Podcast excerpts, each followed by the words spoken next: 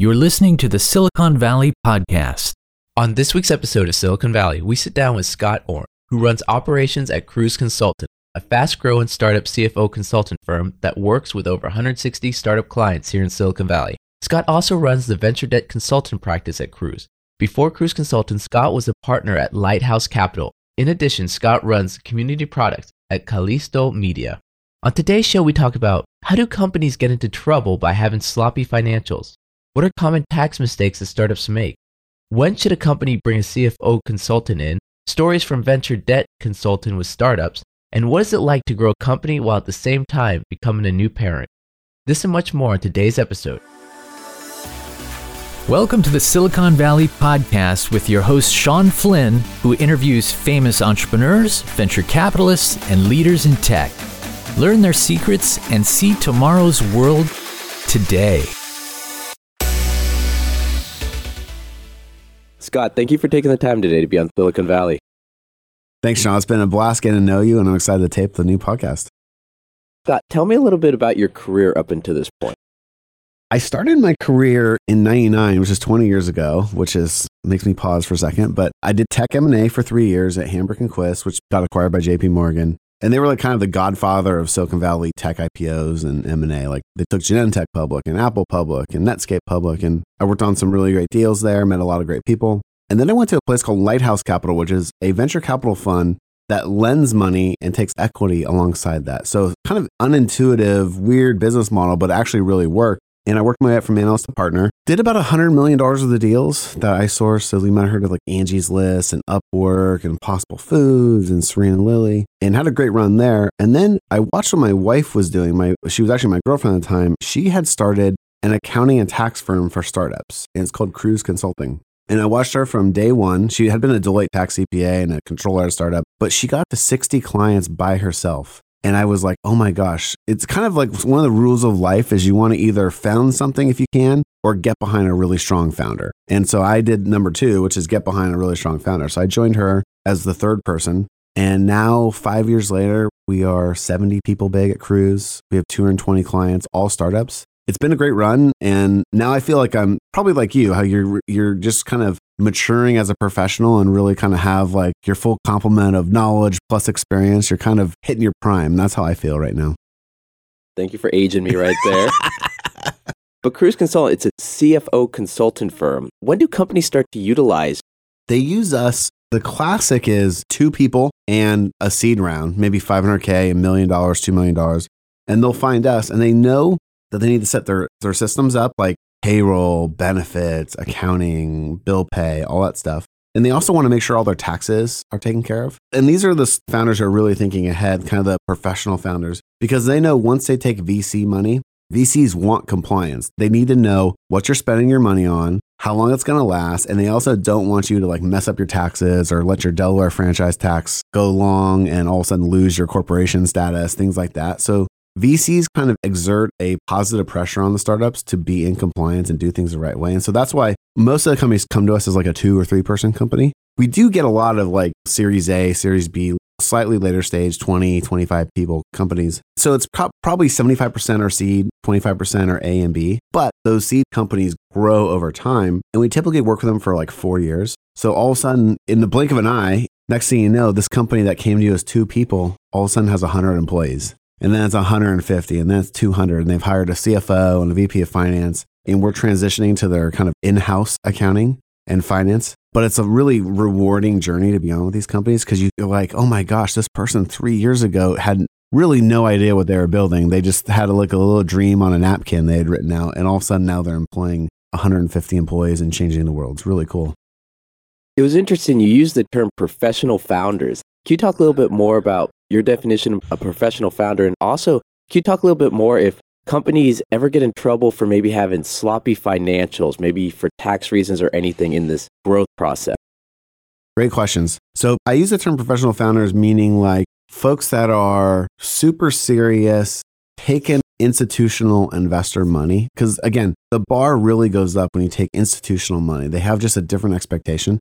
So bootstrap companies can you know, maybe take a little way, a little while to find their way in the world until they get to that kind of like, hey, we're going to do everything the right way, industrial strength. And so there's a lot of founders who take money and know they're just going to do things the industrial strength, perfectly accurate the whole way through. They're not the people who forget to do two or three tax returns, you know, two or three years of tax returns. We have tons of clients like that who also they've taken a little while to find their way and maybe we're focused on building a product, but then they realize, oh my gosh, this financial debt in the same way that like technical debt piles up, financial and tax debt, like not doing your tax returns really messes you up and not being able to give the investors actual financials when they ask for it reflects poorly on you. And so that's when they come to us. It's it's kind of like we're all we're all learning as we go in entrepreneurial ecosystem and a lot of folks just need to learn sometimes the hard way that like hey, you got to do this stuff the right way or else there's ramifications. And so that's what I mean by like someone who just wants to do things professionally from the start. In terms of to answer your second question,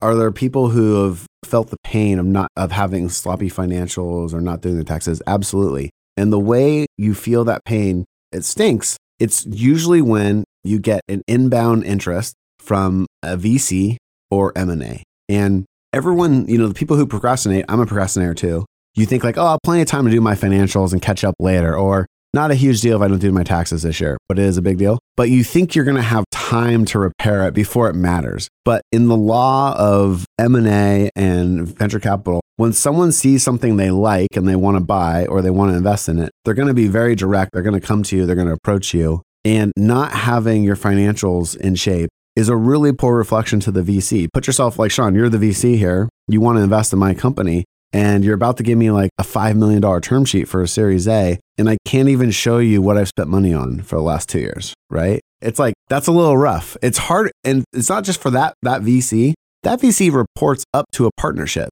and that partnership has five to 10 other partners on it. And so that VC comes in and says, I really like this company. I like the product, but they don't have any kind of, they have no financial infrastructure. It's going to give everyone a little bit of a pause, right? So the nice thing is we've evolved to be able to handle that. So we actually get quite a few leads from venture capitalists who are like, hey, I'm just about to put money in this company. They need some help and it's all the usual stuff. Can you help clean them up? And so we actually use the term cleanup for doing years worth of financials retroactively and catching everybody up. Then doing all the compliance repairs, like filing a couple years of taxes, all the Delaware franchise tax, California, New York franchise taxes, getting them in shape, doing 1099s.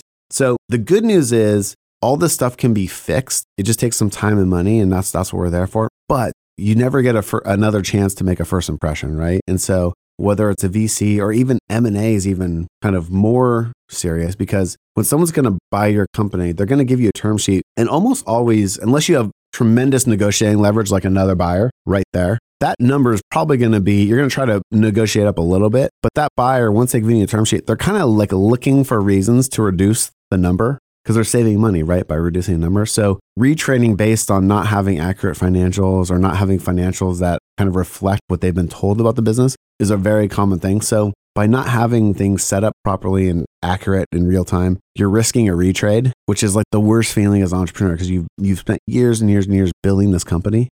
And then you're so close to an exit, and all of a sudden the price got reduced 20%. And if you don't have leverage, you may have to take that. You know, you may have to accept that offer. But oftentimes they'll use the excuse of like, there's a lot of compliance, we can't trust the numbers, da da da da. And that's how they try to retrade the deal. So, Scott, how far in advance do startups need to say they have all these problems, they want to raise funding, go back and start cleaning up? Say, if I'm going to raise funding from a VC, is it going to take me three months to clean this up before I go raise money or more, six months before I go and raise funding? How far in advance do I need to clean this up or start cleaning it up so it's all ready by the time I have that first VC meeting? So I would say prevention is the best medicine. And so like set it up day one. Like when you start getting your financing in, then I would just actually set it up then and do set up all your systems, set up your cadence of all your tax compliance, that kind of stuff. If you have procrastinated a couple years, then you're probably going to need three months at least. Maybe that's probably the bare minimum to clean things up. Sometimes companies will call and they'll they'll need something like in two weeks. That's just not doable. There's just too much work. And you also end up making a bad selection on your service provider if you're in a huge hurry, because the people who have bandwidth usually are the people who aren't that busy for a reason. So you kind of want to like, I would say always give yourself three months, but it just kind of going back to my last answer, like you think you have three months, but like then that inbound call comes in as a surprise. It's almost always a surprise. So it's better just to plan ahead and get it done right away once you raise money. Do you have any examples of when a startup went to raise funding and the deal went just sour, just bad because of it? there's a lot of like general times where like the retrade because the financials are not accurate or the financial model isn't what the CEO told the other CEO over coffee, right? Like that's the classic one. Is like we're going to do $10 million in revenue next year and da da da. And then, and that's the CEO telling the acquiring CEO. The acquiring CEO gets really fired up because everyone wants a fast growing acquisition. But then the numbers come over and it's seven instead of 10 and that's the projection. And so like it gives the the acquiring CEO a pause because remember when the acquiring CEO is signing up to buy this company, the acquiring CEO is putting their name on the line with the board. And if this doesn't work out, they're going to be in trouble, potentially even fired. There's usually like a line manager or a product manager who's also like a business manager who's signing off on this because they think that this acquisition is going to really goose their group or their revenue. And so that person is, if the company is, once they're bought, if that company underperforms on their financials, they may even have to do layoffs. Like they may have to get rid of their people in sympathy for this, this acquisition they signed up for, right? So like no one wants to take burn on that's not predictable. No one wants to take a company or buy a company that isn't performing.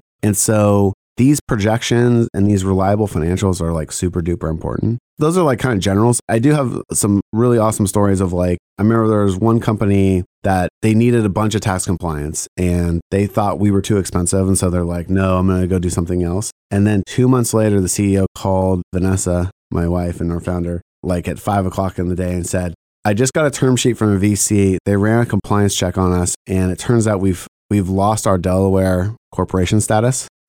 which is like the most basic thing. And so the VC fund was like a top tier Sand Hill Road VC fund. I'm not going to name them, but like, can you imagine that that VC? It was an eight million dollar term sheet, and he's like, "We need to get all this fixed right away." And we're like, "We can't fix it that fast." It's like exactly your question, right? Like, we cannot fix it in a week or two weeks. It's impossible to do. And so that was a great moment for that CEO. And I think that company's actually gone on to be successful, but it was like talking about getting religion and really kind of believing what you need to do and do things professionally. That was a, the moment for that CEO. When something like that happens, whose fault is it on the team that they completely forgot to renew their Delaware C Corp? If they don't have someone who's doing this work for them, then it's the CEO's because the CEO made the decision not to hire someone. In this case, it was the CEO decided he didn't want to spend the money. And that was a decision he made. And that's kind of like the role of a CEO to startup or any company is capital allocation. You're making decisions all day long on what you want to spend money on and what you don't want to spend money on. And so it was his responsibility. And he's the one who had to tell the VCs that they lost their corporate status. When you lose your corporate status, like you don't have a trademark anymore. You don't, you know, it's like a big deal. So, but anyways, yeah, it's, it's almost always the CEO's responsibility. So companies, you know, normally either accelerating or dive bombing, or at least like kind of how it seems in the startup world. When they're dive bombing, is that when they're typically missing their taxes? And how much more does this accelerate the problem? You know, it's actually more missing your taxes is more of a symptom than a cause, I would say. It's a, it's a signal that there's not enough institutional control and emphasis put on like having a healthy organization a healthy culture. So when I see companies that are doing that, I know they need to make a cultural shift a company that's dive bombing is usually dive bombing because they raised a lot of money and the dogs are not eating the dog food or maybe they grew too fast. Like you're seeing with a lot of the softbank companies right now like they just they took something and tried to hyperscale it in a way that just wasn't going to work or didn't work. And so there's a lot of there's a lot of money that's been wasted. And so those companies usually probably had pretty good institutional control before but then they tried to go to like another level of growth and they couldn't handle it. Like that organization could not handle growing that fast and absorbing that much capital. So that's kind of like the company, you have to kind of be careful what you ask for in terms of raising a bunch of money and growing really fast because most companies cannot handle that. It's rare to have a Facebook that can actually, like Mark Zuckerberg held that place together with tape, but he did it. Now they're incredible. There's not too many companies that can absorb that. But one symptom of not having strong organizational control and culture is like really missing your financials or missing your projections or not doing your taxes, things like that. Can you talk a little bit about what venture debt is and maybe some advice or best practices in that area? Yeah, so venture debt is a complement to venture capital equity. And so the typical use case is a startup will go out and raise, you know, 5 million or 10 million dollars in equity in preferred shares. And so those investors have put in money that doesn't need to be paid back. It's equity, they own part of the company. And a nice little complement to that would be getting a little bit of extra money in the form of debt because it's less dilutive to help lengthen the company's runway. In the startup world, you're all about hitting your milestones. So when you pitch a VC, you're probably saying, hey, in 18 to 24 months, I'm going to hit X, Y, and Z milestones. So for a SaaS company, it might be 10 paying customers. For a consumer company, it might be a million users or something like that.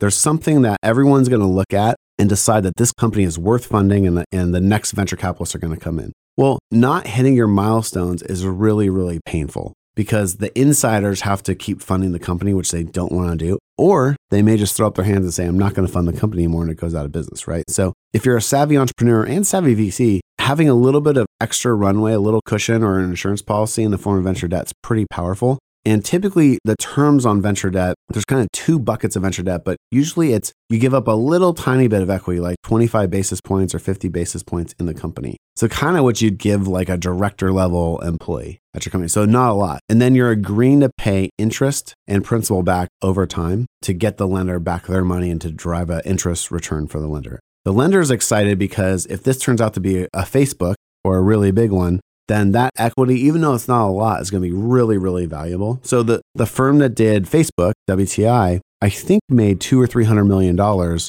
on two million dollar loans. But that equity kick was so high that it made it made their fund. And so there's lots of stories like that. Google, Juniper, we've done some at Lighthouse did some really huge ones. It was really awesome. But you also are sometimes going to lose money as a lender because not all startups hit their milestones. Not all companies can actually raise the next round. So some of those equity pops are also going to offset losses. But from a founder's perspective, the great thing about it is it's less dilutive than equity. You probably sold 20% of your company to get whatever amount of capital you just raised in equity. This, you're selling 25 basis points or 50 basis points. So very, very small amount. But you are trading off the lender will have the senior lien on the company. So they get all their money out first before the investors get their money out and, the, and before the common starts participating. And they're going to just be a little bit less flexible than an equity investor would be. But in all in all, I recommend that companies do venture debt. And we can talk about some of the ratios that you should think about and some of the pricing if you like. Yeah, actually, I would like to talk about that, but I'd also like to ask if they're in first position with the lien, what is the lien on? Is it on IP? Because a startup probably wouldn't have many assets. That's an awesome question. And you're exactly right. Startup doesn't have that many assets, but they are developing something interesting intellectual property wise. And so you will typically get a lien on all the assets. Sometimes the startups negotiate a what's called a negative pledge lien on the IP, meaning the lender doesn't have the lien on the IP, but no one does. And so it's a little bit of inside baseball here, but when there's an asset that doesn't have a direct lien on it, like IP in this situation, then, when there's a liquidation of the company and the company's assets, all the creditors participate in the proceeds of that specific asset with no lien on it in a pro rata way. So, say lender has $2 million outstanding and there's another $200,000 of payables, like the gardener and the accounting firm and the bakery down the street that does the weekly cupcakes and whatever else you can think of that you might owe money as a company. Well, the total pool of unsecured creditor claims then would be $2.2 million, 2 million plus the 200,000 unsecured. And then that means that the lenders, the venture lenders would participate on a 10 to 11% rate, 10 to 11 ratio of the proceeds. So essentially every $9 out of every 10 on the proceeds of that IP would actually go to the lender, even though they weren't secured in that specific asset. Because they're going to be the biggest lender in the company by a lot, usually, they're still going to get most of the proceeds on the intellectual property. This is one of those ones where it's like a lot easier when you're looking at a spreadsheet and you can actually just see the numbers. But the big takeaway is the venture lender is going to benefit the most and by far the most from any liquidation of the assets, far and beyond any other creditor. And until the venture lender is actually paid back, the venture capitalists and their preferred equity and the common, which is usually the management team and the founders, are not going to participate at all. So you got to clear that debt. Like if you sell your company for 5 million, but you only you have 5 million dollars of venture debt outstanding, then the equity folks and the common equity are not going to get anything. So then to go out to these banks and get the venture debt, does the founder need board approval to go out and get venture debt or what do the VCs think of this process? Great question. So you do need board approval. You kind of want to be like a savvy CEO, right? You don't want to just spring it on them at a board meeting. So you're probably going to start like kind of sanity checking this in the lead up to doing it. Like all good things, you know, you want to kind of pre sell it. And so, probably when the round's coming together, the equity round, you're going to say to your venture capitalists, hey, do you mind if I get a couple million dollars worth of debt? And as long as you're asking for a reasonable amount, meaning you're not over leveraging the company, then the venture capitalists will usually say yes because they can understand that a little bit of debt is actually pretty helpful because it extends the runway. Where the VCs don't like it and where they, they feel and I feel that companies get in trouble is when they take too much debt. So sometimes I've sat in meetings where the, the lender, or even when I was a lender, would ask, How much debt do you want? And the entrepreneur would say, As much as you'll give me, which is like the most negative signal you could ever do. Now, the entrepreneur in their head is thinking, This is my bet. I've bet my life on this company, you know, not literally, but like the last five years of my life. So, like, if it goes to zero, I don't really care. They want to maximize their upside and maximize the amount of runway they have. But that's not like a really great way to signal to your partners, both the VCs and your lenders. And so I always recommend something like 20 to 40% debt to equity ratio, meaning if you raise a $5 million round, probably $2 million of debt's the right number for you. And there's another kind of way of thinking about this, which is you really only want your debt to be worth three to six months of cash runway. So if you start depending on the debt too much, it's another signal that you're over leveraging. And all of a sudden, you're relying on lenders to not do anything funny or not kind of throw a wrench in the company. And so you don't want to rely too long on that. You don't want like a year's worth of debt. And so the cool thing about it is most companies raise 24 months of equity capital. And so three to six months of debt runway would be basically equivalent to 20, 25% equity or debt to equity ratio. So by not over leveraging a company, you're still maintaining control the equity investors can always put more money in so that if something goes wrong, they can keep it going. When the company's over leveraged, all of a sudden equity investors don't want to put more money in because they know that if they put more money in, it's just going to pay the lenders back. And so you end up by over leveraging, you think you're doing, you think you're being smart and optimizing your outcome as an entrepreneur, but you're actually shortening your outcome because if anything goes wrong, there's no slack. There's no way for people to help you out. You're just kind of in it. And so that's why that 25 to 40% kind of debt to equity ratio makes a lot of sense. And then what type of interest is being paid on this debt? Another great question. This is awesome. So there's two buckets of lenders. There is banks and there are fund lenders. And so the world kind of in venture lending divides into those two categories. So banks are like Silicon Valley Bank, Bridge Bank, PacWest, which used to be Square One. And so their ball game, the game they play is they already hold your deposits. Like you have your cash in the bank. And so they have a very low cost of funds. Like banks, like what was the last interest rate you got on your checking account? Probably zero. Probably exactly. Zero. Exactly. And so their cost of funds is zero, which is a pretty awesome business to be in. So for them to charge five or six percent interest rate, that means they're making essentially before they lose money and things like that, they're making five or six percent, like net. That's awesome. Now, the other thing that's powerful about controlling your deposits, your cash, is that there's a term in lending which is called the right of offset. And basically, what it does is it lets a bank say, hey, we have $5 million of your money in our accounts, and you owe us $5 million.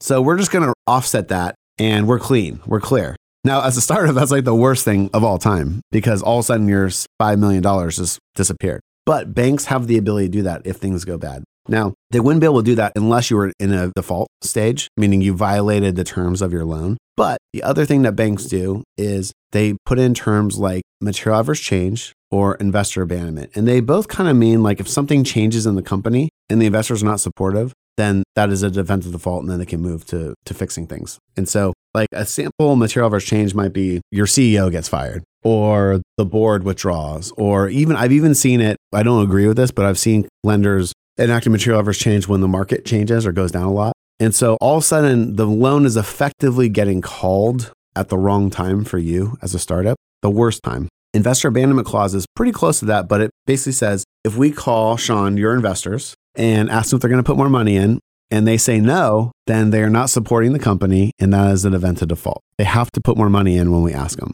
And of course, you can kind of imagine the bank is only going to do that call when you're running low on cash and spending their money. Like if they've given you a $5 million loan and you're at a $3 million cash balance, so you've spent two of their million already, that's when they're going to make that call because they don't want to lose more money. They want to make sure the investors kind of top up the company. If your investors don't follow through, that's an event of default. And then they can go go about doing things like forcing you to sell the company or right of offset, whatever. Now, banks don't do that lightly. It's a pretty serious thing for them to do because it hurts their reputation in the community. But they also don't want to lose money. They're, they're federally regulated. And so for them to lose money is a really big deal. So, with all that said, you might say, well, why would I ever take money from a bank? Well, it's really inexpensive. A five or 6% interest rate with a little bit of warrants is like an incredible deal. You know, this is a money losing startup that's borrowing like at what's close to a mortgage. And so it's a it's a really great deal. So sometimes when a company doesn't really need a ton of money, I'll recommend they take money from a bank because it's not as reliable as taking money from a fund, which I'll explain in a second. But it's really cheap and it's really good for dressing up your balance sheet and and just giving you like a sense of comfort. So that's the banks who lend money.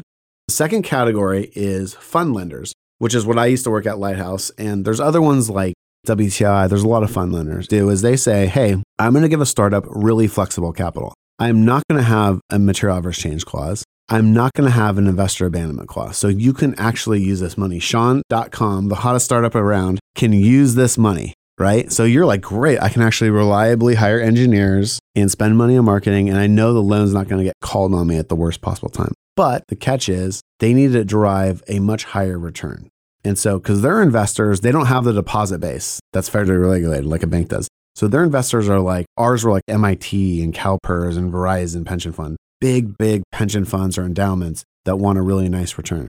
And so typically they'll be somewhere around 11 to 12% interest rates. So contrast that, it's about double as expensive as a bank. And they'll ask for more warrants. They ask for like 50 basis points to 75 basis points of a company. But again, you can reliably spend this money. So sometimes I say, and this is like, I literally give this exact kind of speech to entrepreneurs, and I say, you kind of have to decide are you someone who like shopping at Target, which makes great products at a very low cost, or do you want to shop at Nordstrom's? Where you're you're willing to pay up, but you get a really nice jacket and you look great in it, and you can walk around town. You can and rely on that jacket. And so that is the decision startup founders make. Typically, when a company really needs the money and is really going to rely on it, I'll recommend they go work with a fund.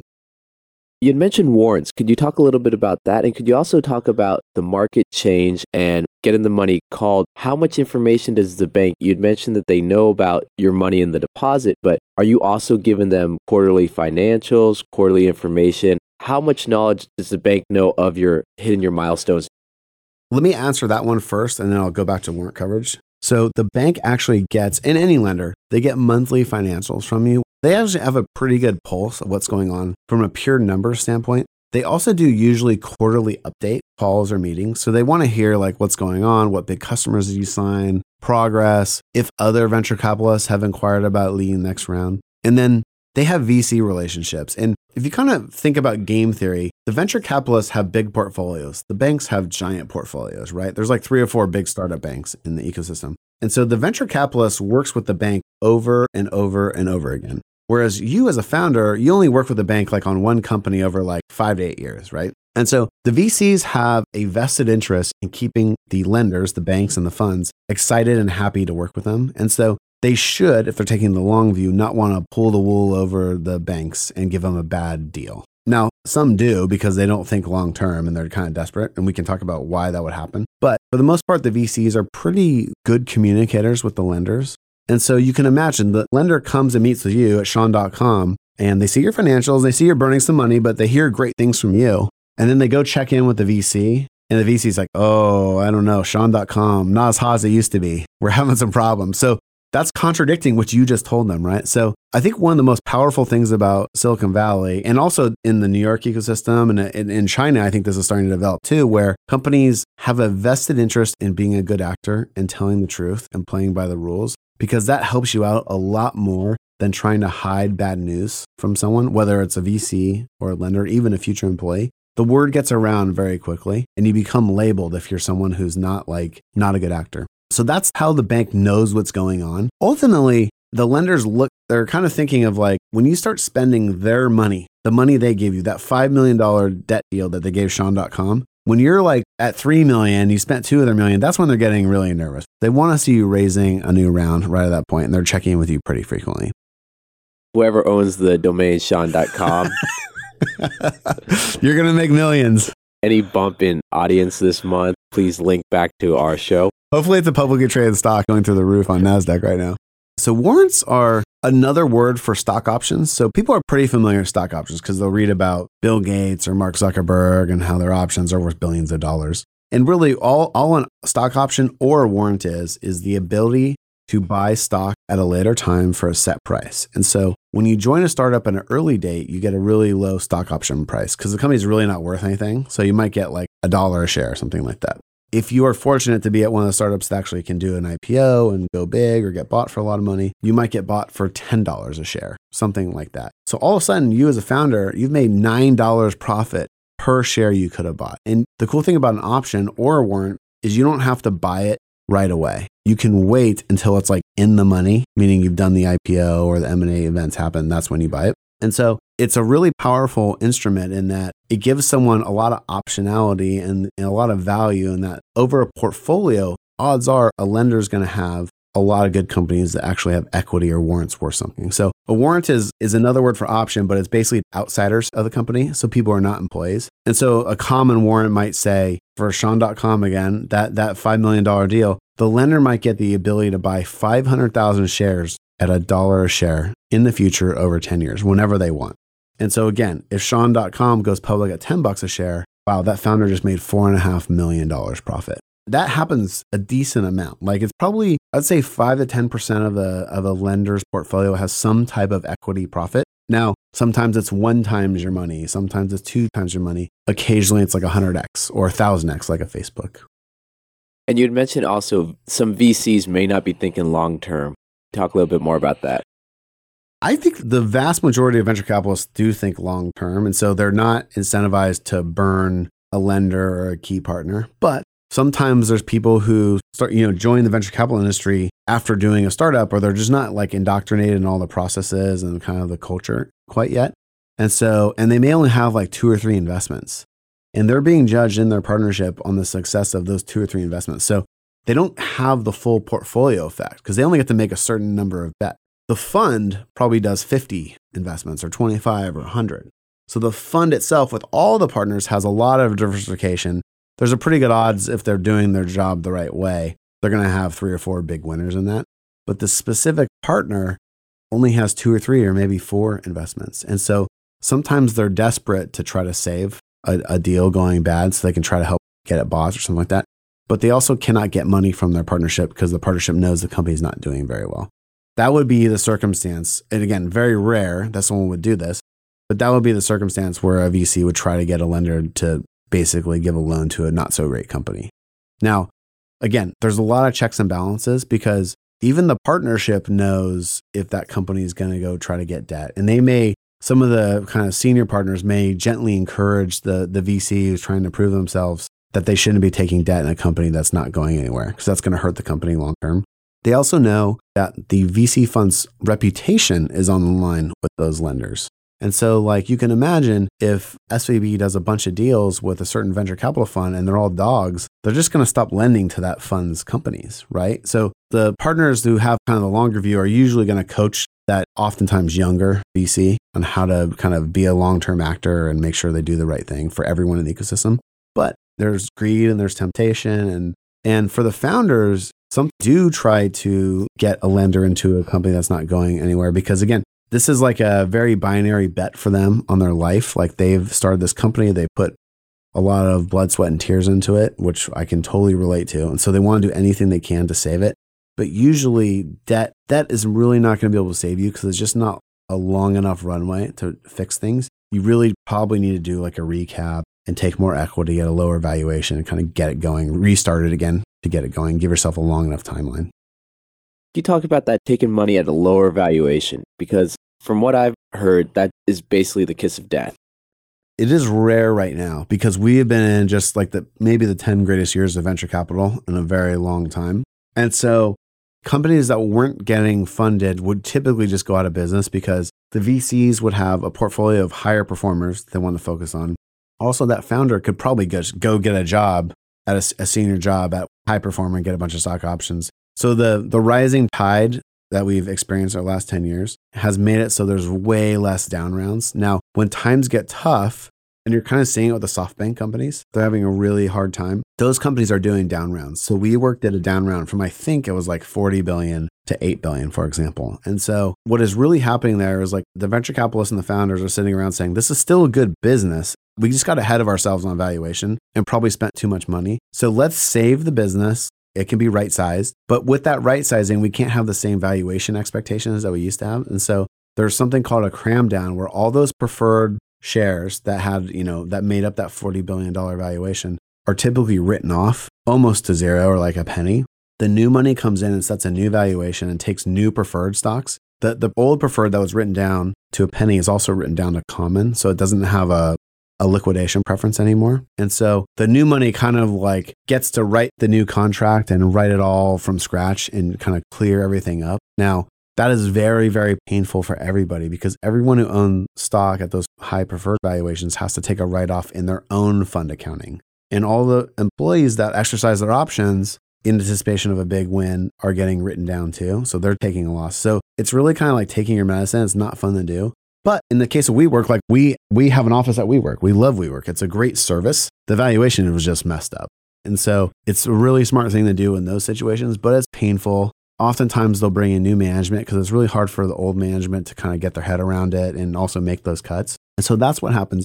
If we go into a period of, you know, sustained kind of evaluations not going up and it's not as successful in the stock ecosystem, you'll start seeing a lot more of those because everyone's alternatives have gotten worse. The VC can't invest in, as many high flying stocks or doesn't have as many high flying companies. So they're going to focus, try to get those ones that are mediocre out to an exit. The founders can't just go join Amazon or Google and get a ton of restricted stock and make a ton of money. So they're going to try to make it work. And so that is symptomatic of like tough times. So like in 08 to 2010, you saw a lot of down rounds, a lot of recaps.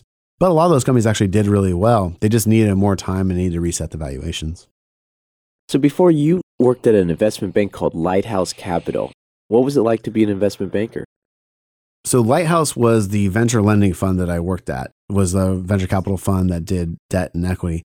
The M&A world, I worked at Hambrecht and Quist that was acquired by JP Morgan and that was super fun. Although I was like classic low man on totem pole, awesome first job out of college and I had the privilege of working on an, on a huge merger, Network Solutions and VeriSign, which was like a $40 billion merger. A little bit of play money because that was at the top. I think literally to the day, top of the NASDAQ in 2000 when that got announced. But I got to work with amazing management teams. And I also got to see like the head people at our firm, Dan Case, Paul Cleveland, David Golden, who are just like some of the best M&A bankers you've ever seen in your life work their magic. And so I got to not just learn a bunch of skills like how to do financial forecasting and DCFs and accretion dilution models and comps and things like that. But I also got to see how to be a professional.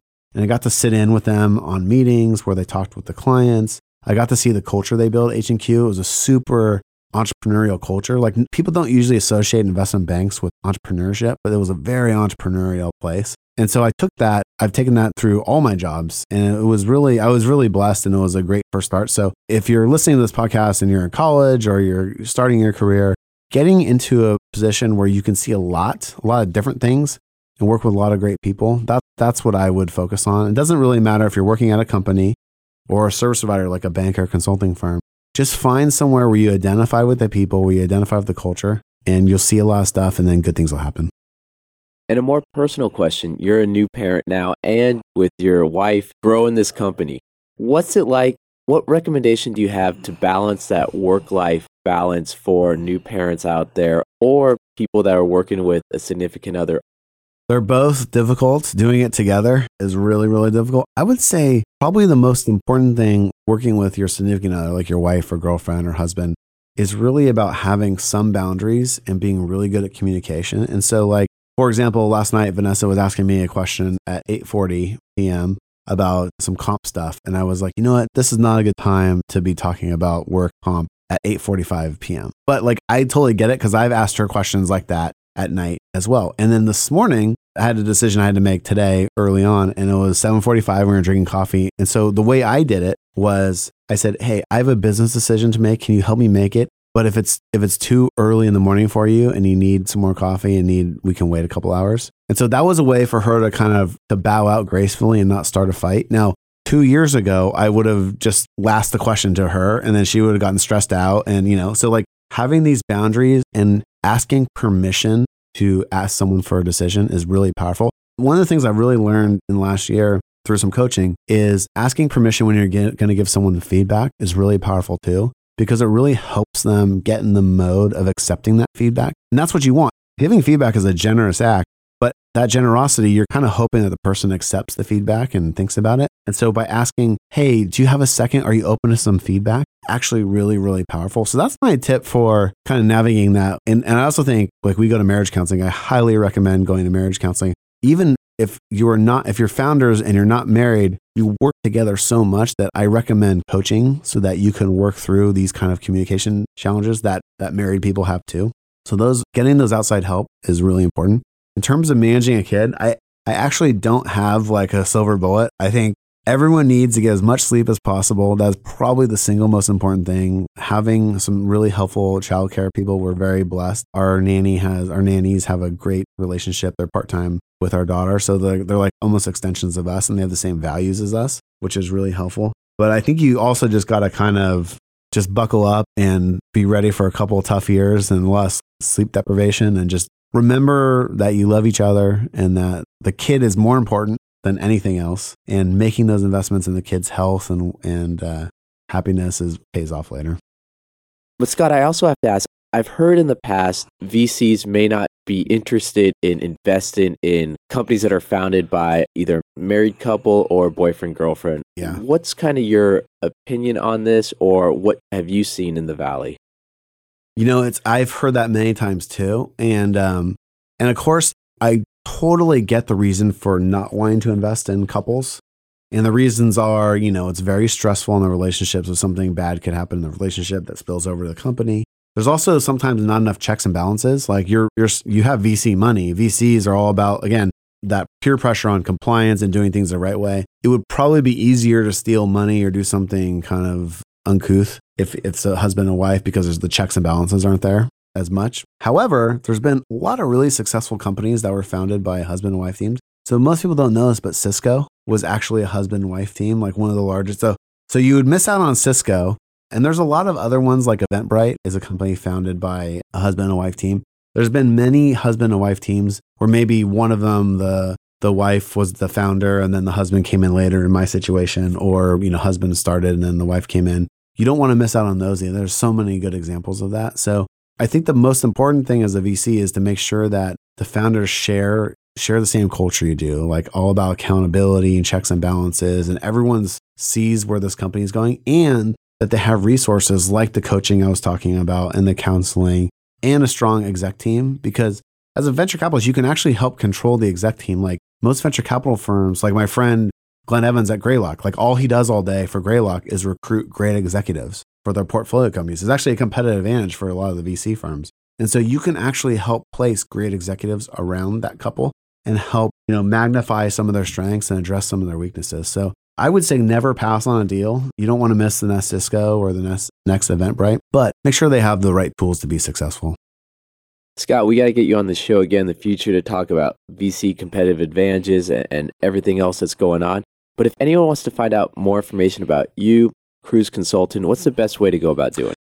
By the way, thank you for the invitation. I'll take you up on that. It's been really fun. For Kruze, you can just go to kruzeconsulting.com or type it into Google. It's gonna I hear this Google thing is gonna be pretty big and important. It's Kruze with a K, K R U Z E consulting. And we're happy to talk to anyone. We focus on angel or VC backed companies that are Delaware C Corp. So anyone who writes in, we'll talk to you. And if you're not a fit for us, we'll, we'll refer you to five other accountants that are a fit for your kind of company. So if you're like an LLC or an S Corp or something that's kind of more bootstrapped, we can just refer you to good accountants for that too.